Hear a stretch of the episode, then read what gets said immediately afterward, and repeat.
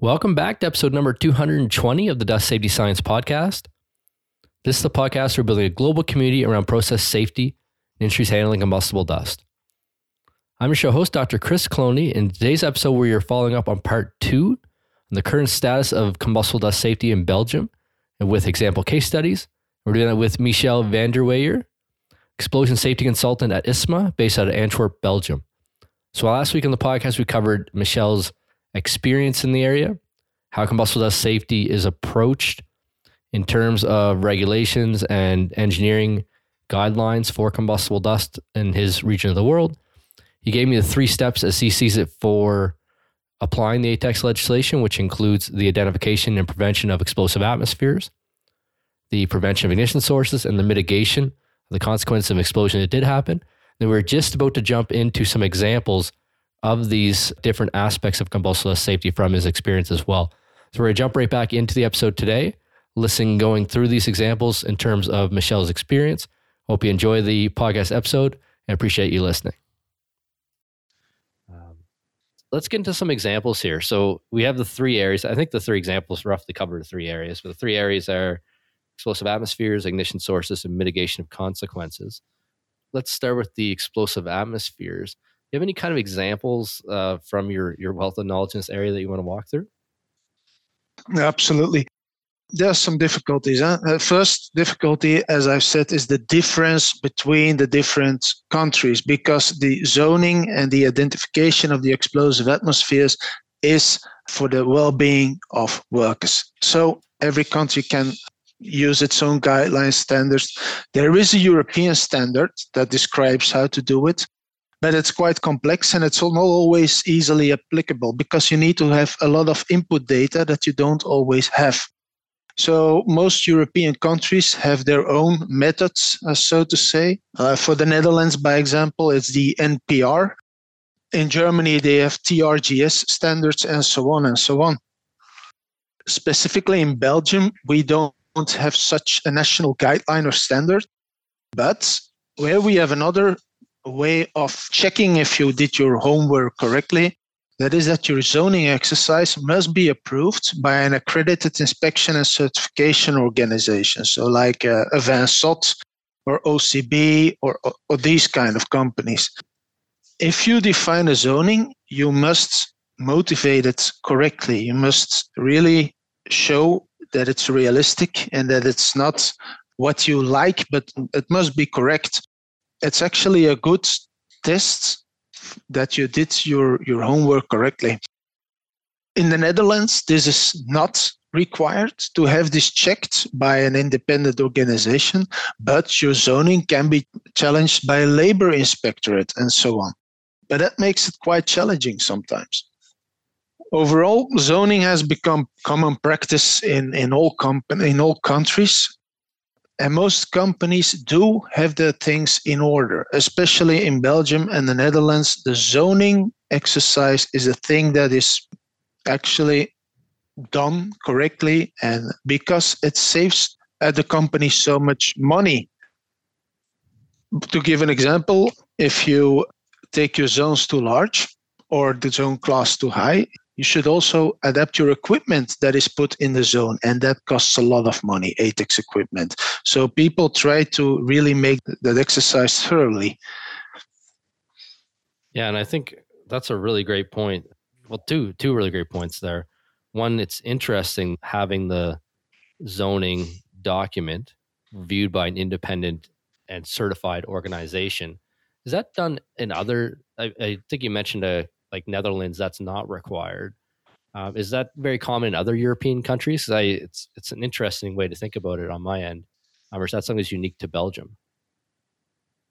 I cannot answer that. I only know for, for Belgium that they must do it, and I haven't heard of any other countries where it must be checked by an inspection and certification organization. I've thought of that for in North America, and again, Dust hazard analysis. There's this whole discussion around qualified person and having somebody that's qualified to be able to do your DHA, and that's that's one route that we're trying to tackle as a community to figure out how to uh, address that. But the other side is you could just actually submit the DHA to the same thing, an independent certified organization to review it, not necessarily for the like the implementation details, like uh, explosion venting versus suppression on a dust collection system, uh, but more just like the framework that all the elements are there. That has a list of what was excluded on the site. You know, they could check the credential, like almost give like a grading system. You said do your homework. It's like a it's a good example, right? It's like okay, this dust hazard analysis meets all of the steps recommended in say NFPA 652 or it meets some of the steps and left some of the steps out. Here they are, or you know, it, it, or it's just a mm. regurgitation of of 652 or or 61 or some other standard with a new front page staple to it, and kind of give them a, a grading so that the consumer, the company, knows you know what they received. I don't even know if I've talked about it on the podcast before, but I've had that discussion with with a number of folks about should we just really be certifying the DHAs at the end of the day against some rubric, we'll call it, or some sort of matrix to test. And I've never had a case study of somebody doing that otherwise, but it sounds like this is a good example of that, where there is an independent certified organization looking at these zoning documents. So it'd be something for me to look into. That was point number one. The point number two is a really interesting thing where you're saying companies pay attention to their zoning diagrams that exercise in Belgium because it's tied to real dollars. Um, and the way it's tied to real dollars is if you are able to eliminate, moderate, and minimize your your zones, then uh, it's cheaper because you can buy different equipment that can go inside those zones.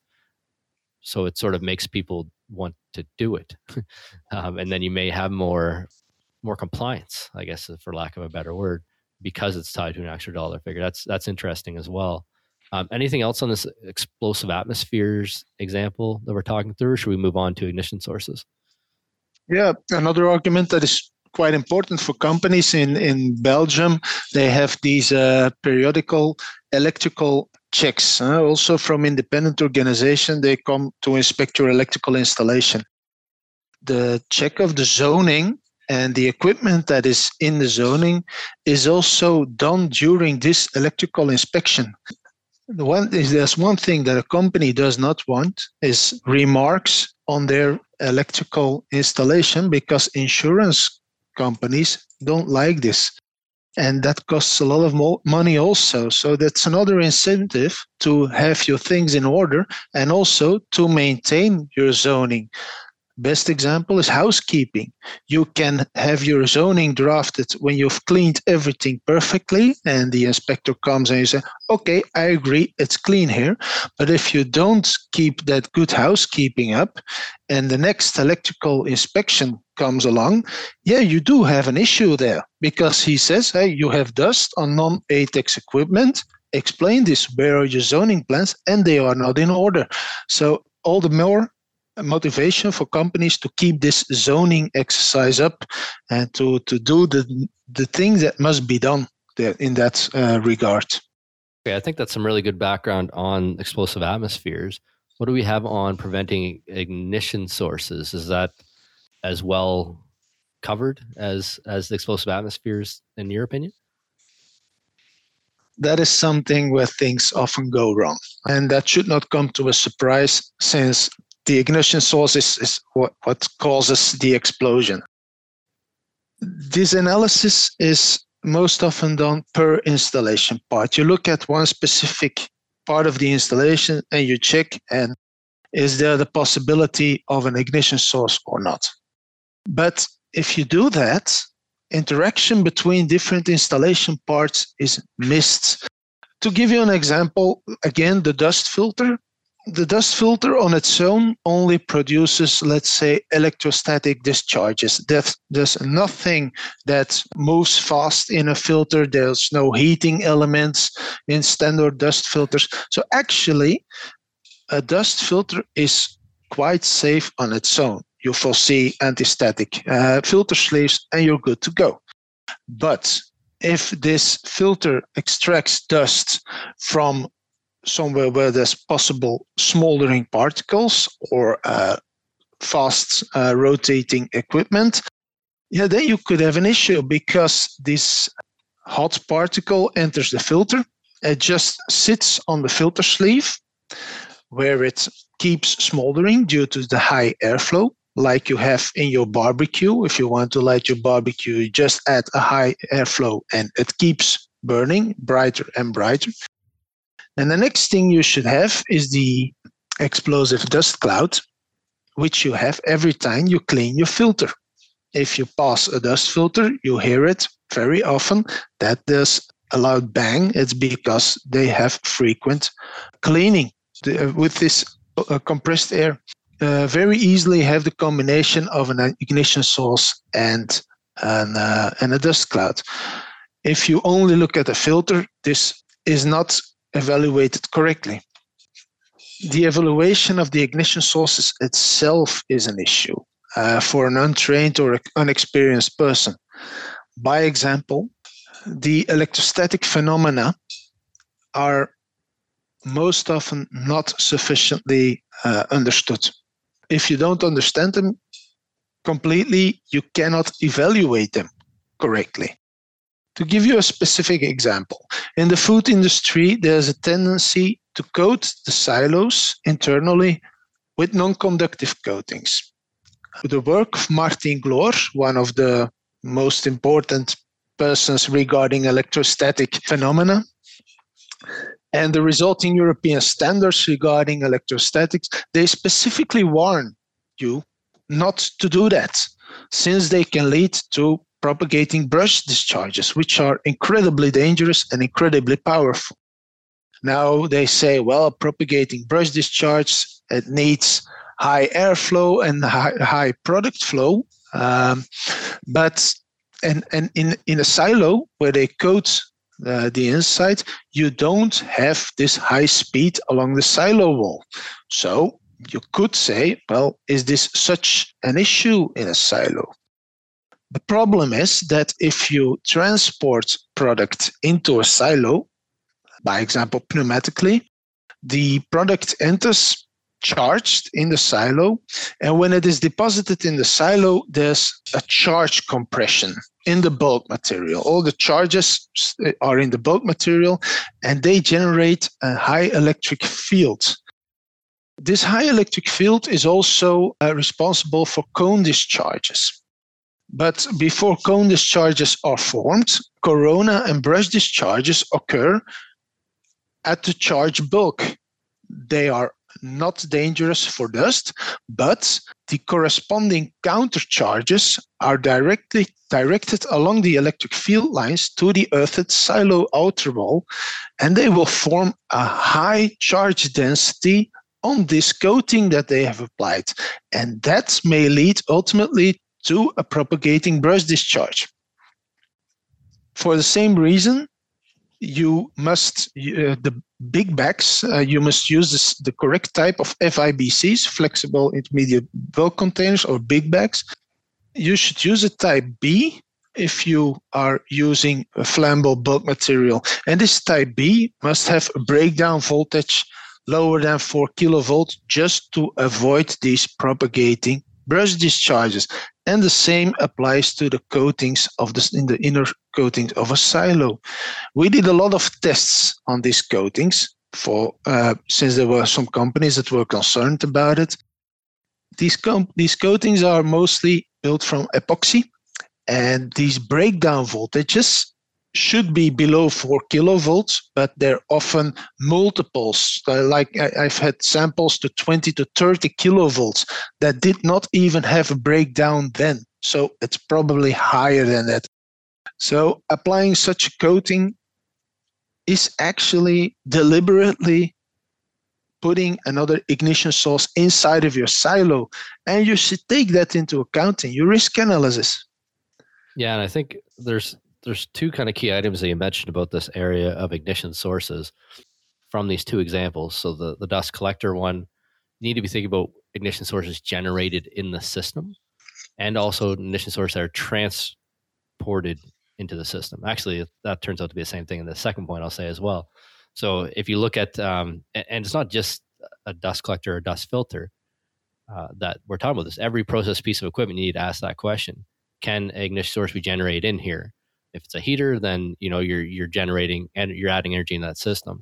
If it's got a motor, if it's got exposed electrical, you know hot surfaces all these things can lead to generating ignition source in that piece of equipment uh, but then also would it be you know common uncommon impossible or possible that ignition source gets transported into this from um, from downstream or upstream equipment and those questions need to be answered as well because then you know either the the dust doesn't care where the ignition source came from once it gets there then it, it can smolder it can ignite as a cloud and cause a deflagration and explosion. That's point number one. Then point number two is really getting a hold on on different type of ignition sources. And you talked a lot about electrostatics. I don't know why they coat the silo, probably for food safety. So doing that though may have an unintended consequence on the generation of ignition sources. Um, and in this case, we're talking about that coating increasing the chance of a higher electrical discharge and charge buildup that may be higher than you would expect. And in that case, potentially higher than the minimum ignition energy of that dust cloud and causing a hazard um, when it wasn't evaluated. So, really interesting points there. What do we have on? Uh, on consequences of explosions. Any examples from your work that you've seen in, in this area of th- things gone wrong? You should mitigate the consequences of an explosion if you cannot uh, reduce the possibility of an ignition source sufficiently. Problem is, a lot of companies are um, pretty creative, uh, so to say. Let's take vent panels, by example. Everyone that has the slightest, slightest knowledge of explosion effects knows that if you have an explosion, a fire jet comes out tens of meters long uh, out of the vent panel. And that seems so logic to us that uh, we don't even think about it anymore. But if we visit companies, we still find vent panels that give out in areas where personnel is present. And even inside of buildings, in dusty, dirty buildings, if you have an explosion that is vented into a dusty building, you actually make it worse, probably. Also, the pressure effects of such venting is not in, taken into account or are heavily uh, underestimated. A colleague of mine went to a, uh, to a country in East Europe uh, recently, and he witnessed two very large filters. They were protected by vent panels, but the vent panels from the two filters gave out directly onto each other. So, which means if one filter uh, blows up, uh, it's an explosion. The explosion is vented directly onto the vent panel of the other filter, which most likely will result in an explosion in the second filter. Another very specific example of a mistake uh, a company made is that they didn't evaluate the consequences of uh, protection measures. What did they do? They had a dust filter for metal dust. It was protected by vent panels. It uh, was well known that hot particles came from the process. It was liquid metal that was atomized, and they know they had some some glowing particles produced every once in a while. So what they did, they installed spark detection, which is a common measure that they use everywhere in the industry. But it's metal dust, and you cannot apply water extinguishing for hot metal dust, especially not this metal because it will produce hydrogen gas, which makes everything worse. What they did, they the spark detection triggered a valve before the filter and it closed. So the hot particle could not enter the filter. So we're safe huh? because in the filter you have dust clouds. In the dedusting line, it's not really realistic to assume that you will ever get to the LEL, the lower explosion limit. So an explosion would not seem possible. However, this dedusting line was a large vertical piping with some dust layers also on the side. And what happened was by closing the valve at the filter, the driving force of the dedusting system was taken away. You stop your airflow. As a consequence, all the dust stops flowing and falls down in this vertical tube towards the filter. And what is at the bottom of the vertical tube? It was this ignition sources that was detected by the spark detection. So what happened in the dedusting line, there was a, a dust explosion. It could not go to the filter because it was closed, but it, it fired back towards the extraction points where operators could have been present. Luckily, at that specific moment, no operator was present, but the damage there was really significant. So, on the first thought, it, it seemed logical. Huh? You eliminate the ignition source from entering the only place where you could prov- could have an explosive mixture, but it's all in the details. Yeah, it's a it's a really good exercise in like a what if assessment, right? so you did your first layer, you did your first basis of safety, your first um, your first thought of how to fix the the problem. But then what what if okay, what if it works? What's going to happen then if it's a vertical pipe? That uh, line now suction is closed off, and I think we've seen a. I can't can't quote them, but I think we've seen a couple cases of this where um, all that material then falls back down through that line, and that then can lead to a, a an explosion in that line, even though the safety system is closed off. I'm thinking, oh, I can't, uh, I don't have the examples at mind, but I feel like I've talked about this before on the podcast or maybe in some of the webinars we've run where we've seen a, a case study where that's happened. Um, but it's really thinking about, you know, what's the protection methods that you use, what's going to be the effect of them. And I probably, I think I talked about this one uh, not too long ago on the podcast, so be familiar to the listeners. I, I remember there's this old video at a testing site of a a dust collector and they're doing some venting tests wasn't sturdy enough like it wasn't structurally reinforced enough at the base of the dust collector where the thrust from the vent of the explosion actually tipped the dust collector right over. So you know you gotta you gotta think about these things when you do that because you wouldn't want that happen on site right? That thing's heavy and uh, it's gonna cause damage and if it lands on somebody it's certainly not going to be good um, so you got to think about these things. Same thing with isolation systems, making sure that they're structurally sound around where the isolation system is installed, used, suppression bottles, same sort of thing. And it really takes an experienced provider like yourself or like others in the industry that do this work to um, understand those second and third order consequences that might happen rather than just taking somebody from the company that thinks they have a solution and and starting to get some sheet metal and, put something together to to work at the end of the day. Um, really great examples, Michel. Anything else you want to close out on this podcast? I think we're we're getting uh, towards the the end of our time for today. One of the main issues that uh, we encounter and see as an issue in the future is the energy transitions towards renewable resources. There are several incidents that we investigated regarding explosions from biomass dusts. And the key component there is all, is mostly wood pellets. Wood pellets are being introduced in a lot of companies in large scales, and uh, there are phenomena like smoldering, auto ignition, and these things that are not sufficiently understood by these companies. And also how to react when smoldering does occur. Uh, if you have this auto ignition or a smoldering fire, what should you do with it?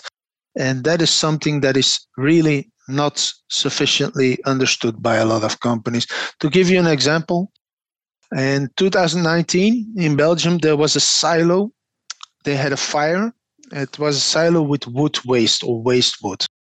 And uh, the fire department itself, they covered the product with a foam layer and they searched for hotspots and they declared that the fire was extinguished. Even uh, the fire department said fire is out. And the next day, a cleaning firm started emptying the silo from the bottom, totally unprepared. And they also assumed that the fire was extinguished. During the emptying, a dust cloud must have formed.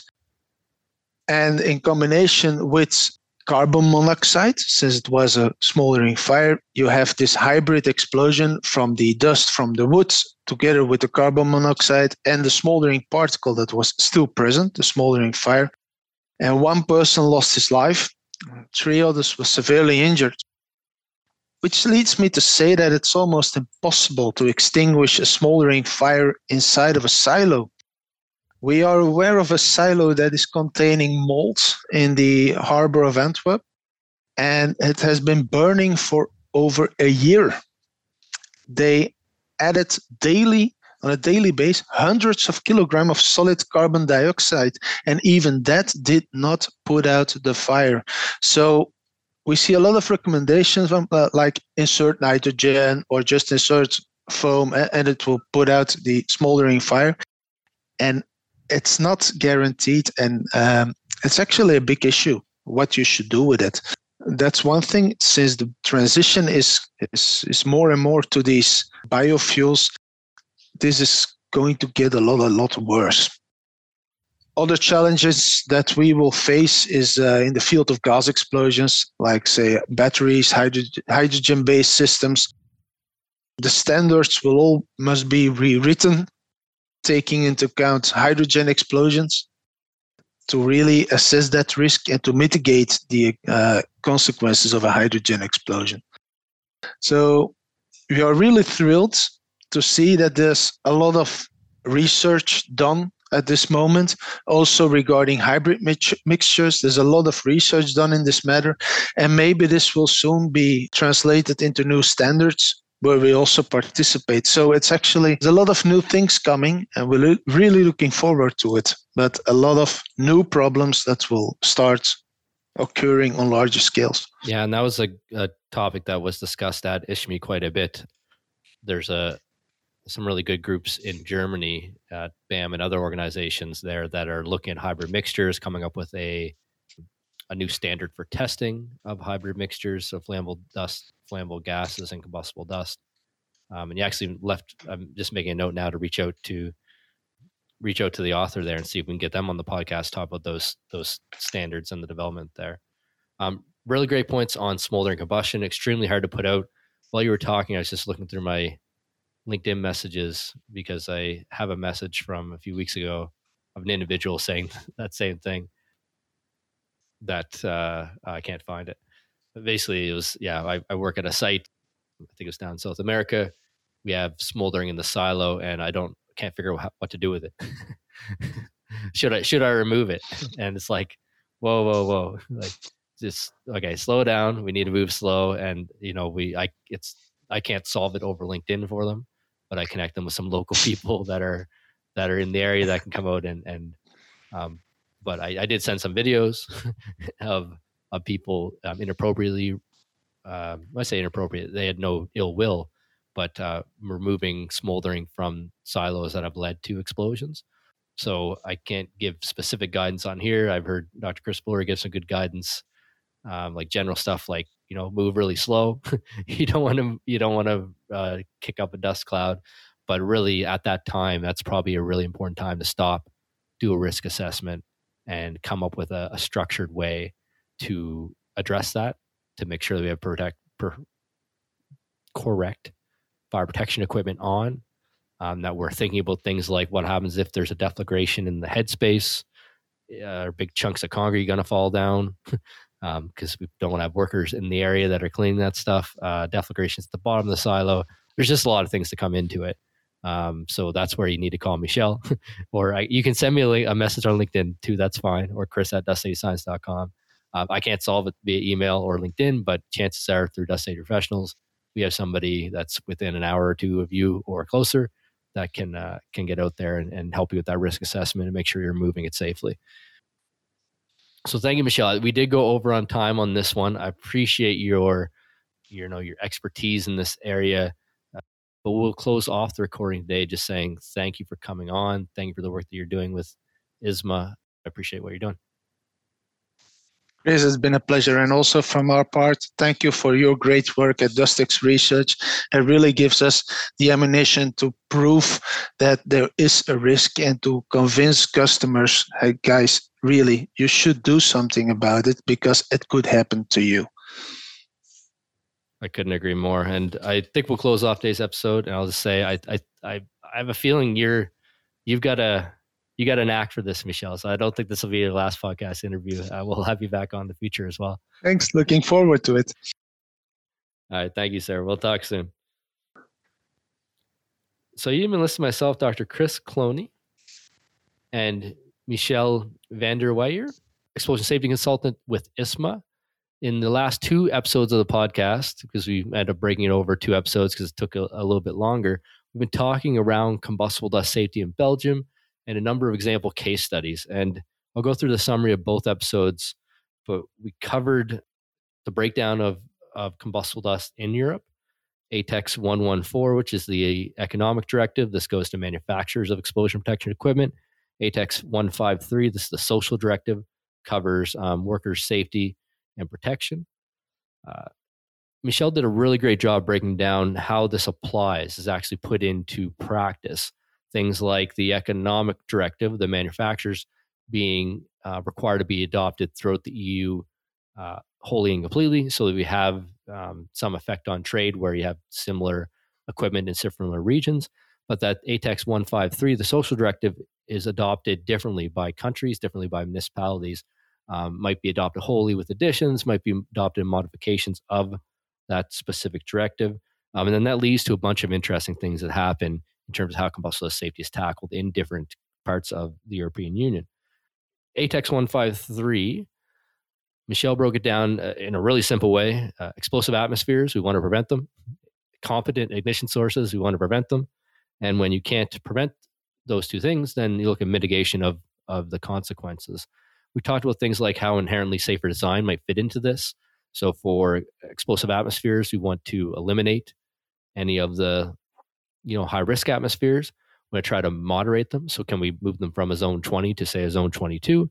Um, and can we minimize them? So if they're I don't know 10 meters wide, it's kind of an arbitrary number, but can we make them five meters or two meters? And that's a really nice way to start to make things safer without getting into your engineering controls. Uh, we talked a lot about ignition sources as well, and then we talked about some different aspects of mitigating combustible dust.